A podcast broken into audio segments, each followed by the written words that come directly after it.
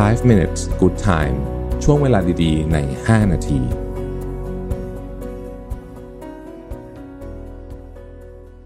สวัสดีครับ5 minutes นะครับคุณอยู่กับประวิทย์ หาญอุตสาหะครับผมวันนี้จะมาชวนคุยท็อปิกแบบสบายๆนะครับสำหรับใครที่อยากจะลองเขียนหนังสือดูสักเล่มนะฮะว่า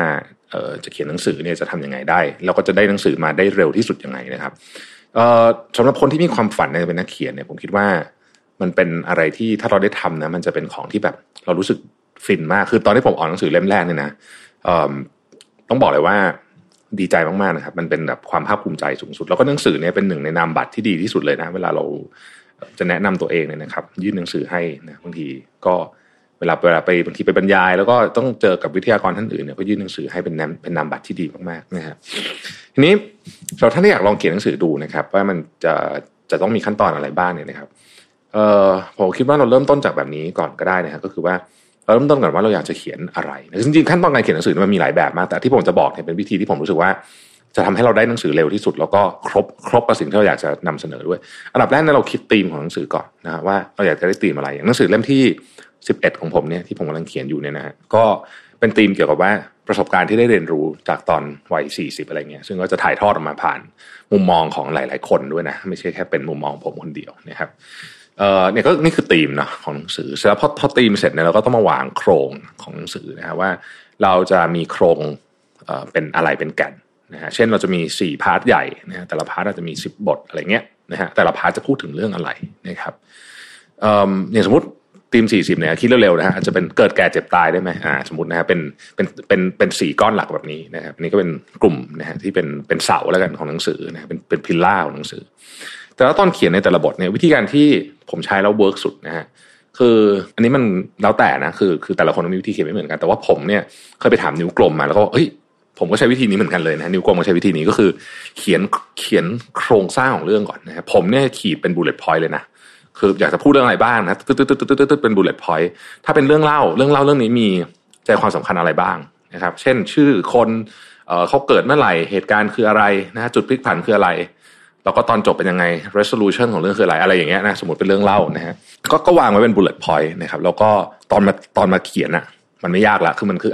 เอาพวกเนี้ยมาแล้วก็ผูกเรื่องให้มันสนุกขึ้นมาเท่านั้นเองนะครับแล้วก็มีลีลาหน่อยในการเขียนเช่นสมมติว่าเคยอ่านหนังสือของพี่ตุ้มหนุ่มเมืองจันทร์ก็จะคุ้นๆว่าพี่ตุ้มก็จะใช้ไอ้ตัวเครื่องหมายคำพูดเยอะใช่ไหมฮะอันนั้นก็เป็นสไตล์ของพี่ตุ้มนะอย่างของผมเนี่ยผมจะชอบปิดบทด้วยโค้ดนะครับเริ่มต้นบทด้วยเรื่องเล่าถ้าเป็นไปได้นะฮะเริ่มต้นบทด้วยเรื่องเล่าเป็นบทด้วยโค้ดนะฮะของใครสักคนหนึ่งนะฮะที่เรารู้สึกว่ามันเข้ากับสถานการณ์เนี่ยอันนี้ก็เป็นวิธีการที่ทำให้เรามีเอกลักษณ์ของเราเองนะครับซึ่งอันนี้ก็ลองหามาดูก็ได้นะครับพอได้หนังสือแล้วเนี่ยบรรณาธิการเก่งๆช่วยได้เยอะมากคือบรรณาธิการเนี่ยเขาจะเอาบทความเราไปดูว่ามันเฮ้ยมันคอนเนคกันหรือยังอ่านแล้วมันสะดุด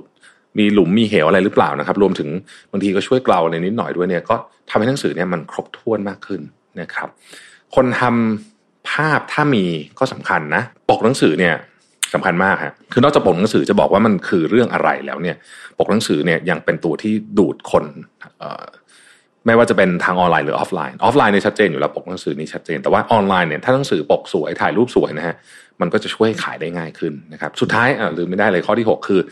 ถ้าจะพิมพ์กับสำนักพิมพ์ต้องเลือกสำนักพิมพ์ให้ดีนะครับเพราะว่าหนังสือคุณจะขายดีหรือขายไม่ดีเนี่ยขึ้นอยู่กับสำนักพิมพ์เยอะมากนะคือถ้าสำนักพิมพ์เขาtarget เขาชัดเจนนะแล้วคุณเขียนหนังสือแนวเขาเนี่ยแล้วเขาก็มีกลุ่มคนอ่านของเขาอยู่แล้วเนี่ยนะฮะมันจะง่ายมากแต่ว่าถ้าเกิดแบบสำนักพิมพ์แบบอาจจะไม่ได้ช่วยคุณมากเนี่ยคุณก็จะเหนื่อยนะฮะหนังสือเนี่ยมันปีนึงมันมีหนังสือออกผมจำไม่ได้เป็นหมื่นปกอะนะฮะหนังสือมันเยอะมากอะนะมันบนโลกใบนี้หนังสือมันออกแบบตลอดเวลาเพราะฉะนั้นเราต้องหาจุดที่มันแตกต่างครับเพื่อที่จะทำหนังสือที่ดีของตัวเองได้นะครับเผื่อใครมีความฝันก็ลองใช้วิธีนี้ได้นะครับขอบคุณที่ติดตาม5 minutes นะครับสวัสดีครับ5 minutes good time ช่วงเวลาดีๆใน5 นาที